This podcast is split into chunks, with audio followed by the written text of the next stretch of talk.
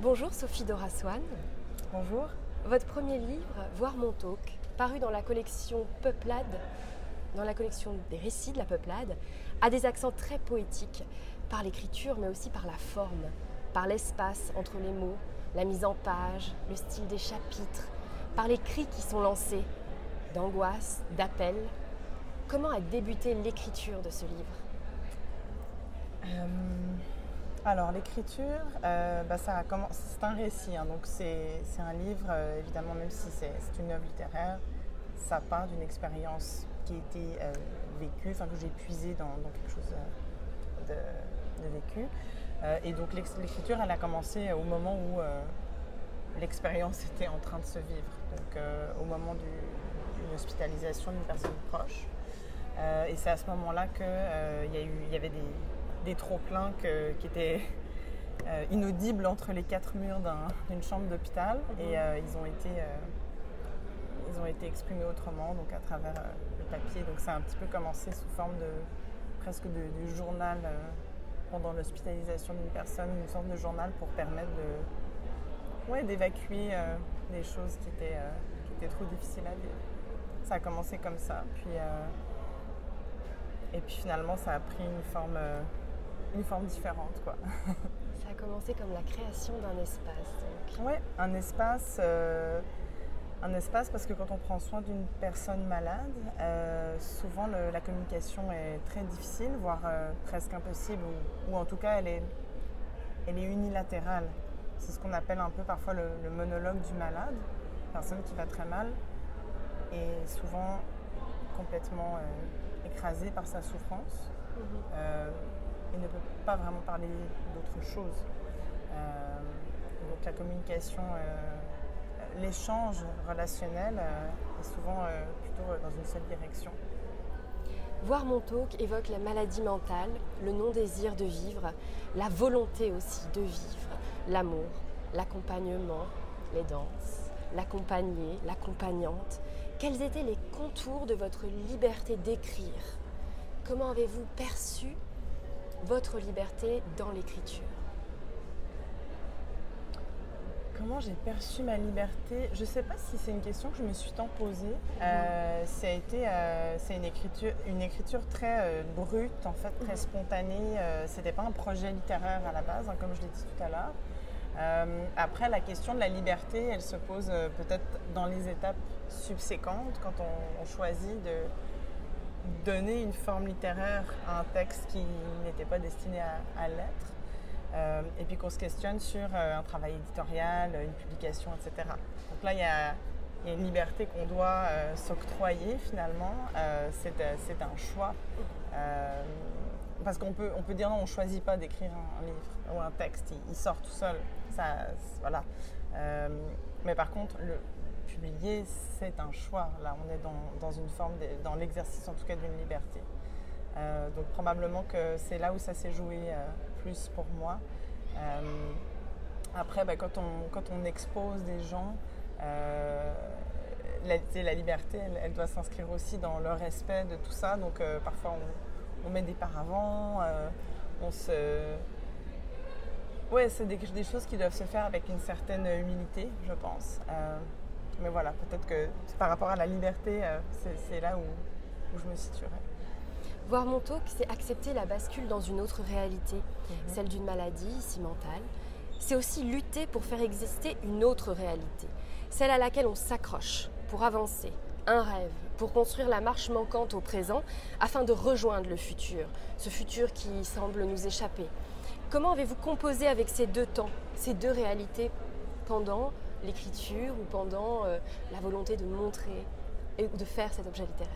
Vous euh, alors là, peut-être, euh, je vais parler un peu. Enfin, votre question pour moi m'amène à parler de la forme du livre, parce que c'est vraiment. La, forme est donc hybride. C'est un texte qui a des parties plus denses en prose.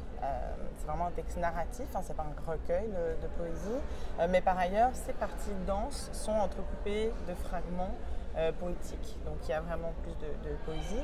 Et finalement, ces deux formes-là, qui se sont imposées d'elles-mêmes. Hein, ça, là, il n'y a pas eu nécessairement de choix. Euh, c'est quelque chose qui est sorti comme ça dans l'écriture, mais ces deux formes-là, elles viennent finalement prendre des places différentes dans la, dans la, dans la de la narratrice. Euh, la partie de, poésie, c'est vraiment la brutalité du réel. Le réel est là et parfois on manque de mots et les mots sont brefs, c'est concis, c'est fragmenté, c'est c'est totalement différent des parties en prose où là on est dans une introspection, où là il y a une distance qui s'est créée justement entre l'expérience et le temps de l'écriture. On peut dire ça comme ça. En France, des chiffres parus cette année mettent en lumière qu'un adulte sur 6 et un mineur sur 20 sont aidants proches. Et pourtant, ces proches aidants sont souvent invisibles. Ce terme est encore méconnu, ce qui l'implique également, tant dans la réalité qu'en littérature. Pourquoi faire de l'accompagnante la voix au cœur de votre récit? Euh, ben, En fait, ce que vous dites, c'est justement frappant, c'est que beaucoup de gens sont un jour ou l'autre dans leur vie amenés à prendre soin d'une personne qui leur est proche et qui va très mal. Euh, et par ailleurs, ces personnes-là sont très peu soutenues, je pense, par les institutions euh, sociales ou les, structures hospitalières, etc. il y a plein, de, plein d'individus qui font des choses extraordinaires hein, dans ces métiers-là, mais d'un, point de vue peut-être plus sociétal, euh, c'est comme si oui, il y a quelque chose de normal, de naturel. On, peut dire, on appelle ça aussi les aidants naturels, hein, parfois quelque chose de naturel d'être là. Mais par ailleurs, les proches sont vraiment très invisibles, vous l'avez dit, très invisibles. Euh, et c'est justement pour ça, en fait, moi, dans la littérature, je n'ai pas tant trouvé de textes où cet aspect-là été mis en évidence. Euh, et donc, j'avais envie de montrer justement cette voie de l'extérieur les deux, les deux protagonistes, la narratrice et sa mère qui est hospitalisée, euh, elles vont vivre une espèce de huis clos où cette relation de soutien, de care, elle prend toute la place. Et elle vient par ailleurs affaiblir la personne qui aide. Parce qu'elle, elle doit être forte et aider la personne qui va mal. Et par ailleurs, cette posture-là qu'elle prend, puis qu'elle elle, s'épuise là-dedans, elle-même, elle aurait besoin d'aide. Finalement, on se retrouve à devoir aider une personne qui est proche. Ben, elle ne demande pas d'aide, mais, mais je pense que c'est, c'est quelque chose qui n'est pas tant nommé, en fait. Euh, les difficultés que ça peut représenter d'être au quotidien complètement aspiré mhm. par euh, la maladie, qu'elle soit physique, psychique ou autre. Mhm. ça peut être euh, différent d'une personne proche. Mhm. Est-ce que, comme l'écrit Marguerite Duras, que vous citez dans l'exergue de votre livre, c'est lorsque ce sera dans un livre que cela ne me fera plus souffrir? Est-ce qu'il faut l'écrire, ce livre, ou le lire pour y laisser sa souffrance, selon vous? Y laisser sa souffrance euh, Je pense que. Je pense qu'on peut, euh, on peut se. Oh, comment dire peut déposer une souffrance mhm. autant en lisant qu'en écrivant. Euh, et je pense que c'est quelque chose qui ressort du livre parce que la narratrice cite énormément de, femmes qui ont, sur, leur relation mère-fille. Donc en fait, pendant que sa mère est à l'hôpital puis qu'elle elle, doit être présente pour elle, euh, ça, la, ça, la, fait évidemment réfléchir à sa relation avec sa propre mère, au nœud de cette relation-là. Et euh, elle va convoquer finalement d'autres voix de femmes. Et avec ça, elle se sent moins seule. Mhm. Elle se sent totalement isolée dans cette relation qui est presque devenue toxique, hein, dans cette relation d'aide qui est presque devenue toxique. Et le fait de lire, pas juste l'écriture, mais le fait de lire euh, et d'entendre ces voix-là, ça lui amène, une forme de soutien. Et finalement, c'est là où elle trouve de l'aide c'est en, réalisant, en entendant les autres, en lisant leurs forces, leurs fragilités. Euh, c'est là où, elle arrive à rester debout. D'ailleurs, j'aimerais citer un extrait de votre livre à ce sujet, Semaine 5. Parce que je n'ai jamais su comment être ta fille, je lis les mères et je lis aussi les filles, fragiles et fortes comme des mères. J'ingurgite la consolation des langues maternelles, un plat de résistance. L'essence des mots rayonne, la littérature brille. Vous citez Sarah Chiche, Catherine Mavrikakis, Delphine de Vigan, Marie-Hélène Gay, Paul Bayarjon, Simone de Beauvoir, Lou, Vanessa Bell, Martine Delvaux. Vous, leur donnez même un nom à tous ces écrits. Ce sont les ingrédients empruntés. C'est une autre forme d'espace qui est créée. On parlait d'espace, de création d'espace avec l'écriture, et finalement la littérature est aussi un espace qui permet peut-être de respirer. Ah, tout à fait. C'est exactement ça. En fait, c'est des. Euh, la, narratrice, dans sa position d'aider sa mère, évidemment, il y a une inversion des rôles. Mhm. Elle s'occupe de sa mère comme d'un enfant, là. Mhm. on peut dire ça comme ça, euh, dans le texte. Et euh, elle devient à mère, d'une certaine manière. Elle devient sans mère. La, mère à qui elle aurait pu ben, dire Moi, je vais pas bien, se confier, j'ai besoin de toi, elle n'est pas disponible, elle n'est pas là. et donc, ces, voix de femmes qu'elle convoque, ce sont des figures maternelles, quelque part. Mhm. Elle, cherche elle le dit à un moment donné, euh, je cherche une mère à travers la littérature.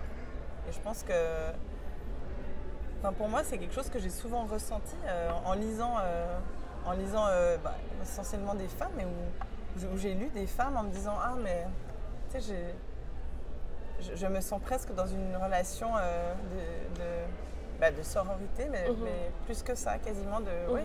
une relation euh, presque, presque physique en fait, quoi, organique avec, euh, avec euh, les, textes. Je cite un extrait de Voir mon talk. Psychiatrie. Derrière ce mot, l'effondrement. Je traduis l'espace entre les lignes par des silences pour dire, il faut trouver les mots, mais il faut également laisser de la place à ce qu'il y a entre les mots, ce que vous faites. Comment avez-vous composé avec ces deux formes de langage qui font de Voir mon talk un livre très incarné qui nous prend dans nos chairs? Euh, Mais finalement, ce que j'ai voulu reproduire, c'est un peu le, le huis clos dans lequel on, peut, euh, on peut se retrouver euh, enfermé mmh. dans une relation comme celle-là. Il y a l'enfermement entre guillemets de l'hôpital, hein, donc avec son, il y a ses murs, mais aussi euh, ses contraintes administratives, les horaires, tout ça qui sont très, vraiment très, très enfermantes. et puis, ce, ouais, ce huis clos-là, en fait, c'est à travers justement le peu de mots que je voulais parfois le montrer. Il y a, comme un, le silence, effectivement, a toute sa place dans le texte parce que comme je l'ai dit un peu avant, les, canaux de communication sont presque rompus en fait. Ils sont, euh, très faibles, ça ne tient plus à grand chose. Euh, puis parfois tout s'effondre face à la maladie. Donc euh, voilà. Et, c'est sûr que c'est une expérience que j'avais envie, enfin, je pas, je suis pas sadique là, mais j'avais envie de pouvoir essayer de faire vivre cette expérience-là à la lecture de, du côté enfermant de cette expérience-là, avec évidemment quand même un peu d'humour, euh, puis de la lumière, euh, c'est pas. Euh, Tout à fait. De l'humour, de la lumière et de l'amour, comme j'ai mentionné au début. C'est la force de votre livre. L'urgence, c'est toi. Le numéro, c'est moi. Le formulaire d'admission de la main droite. Les poèmes de la main gauche. C'est un autre extrait de votre livre.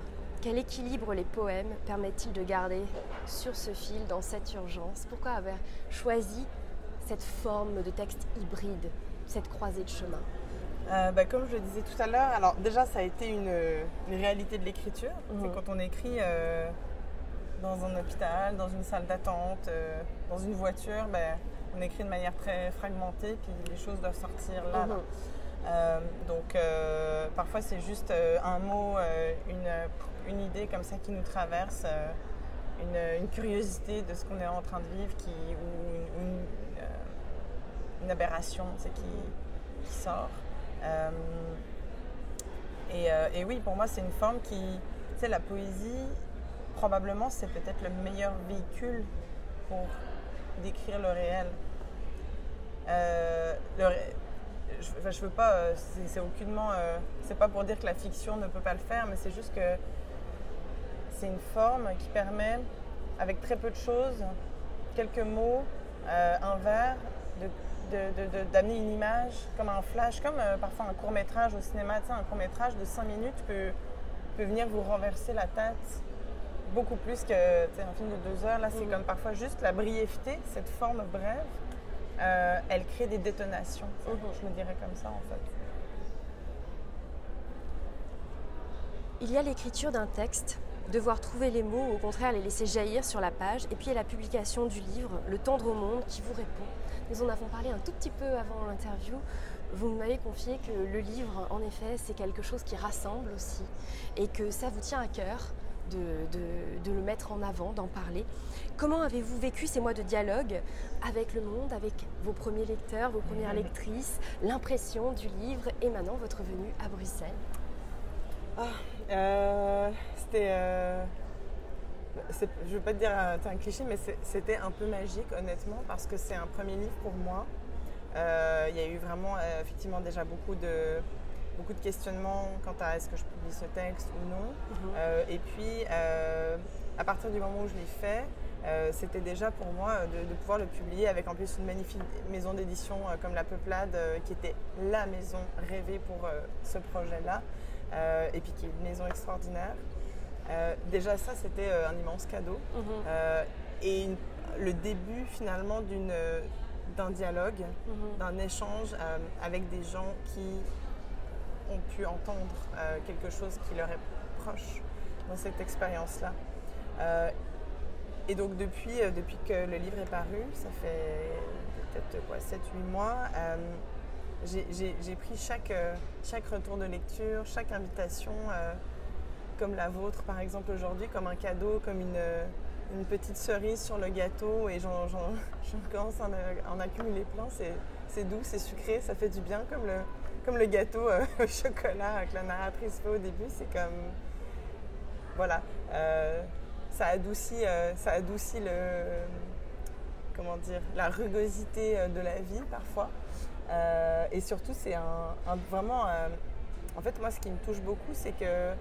Alors, évidemment, c'est un livre très intime qui est proche de moi. Mm-hmm. Et finalement, en, allant là-dedans, ça me rapproche des autres. Mm-hmm. Et maintenant, j'ai cette générosité-là des gens en fait qui viennent vers moi, qui me parlent de, de ce qu'ils ont vécu, de ce qu'ils sont en train de vivre. Euh, des gens se confient parfois à moi. Euh, et donc là, quand j'ai ça qui arrive en, retour, je me dis, ben non, c'est pas vain. Euh, et le dialogue qui est coupé avec la maladie, il est, ben, il est restauré en quelque sorte, même si c'est pas entre les mêmes personnes, mais le dialogue offert par la littérature, les échanges avec les lectrices et les lecteurs, il, amène, il répare quelque chose, on peut dire ça comme ça. Ou en tout cas, il est, extrêmement euh, fécond, nourrissant, voilà.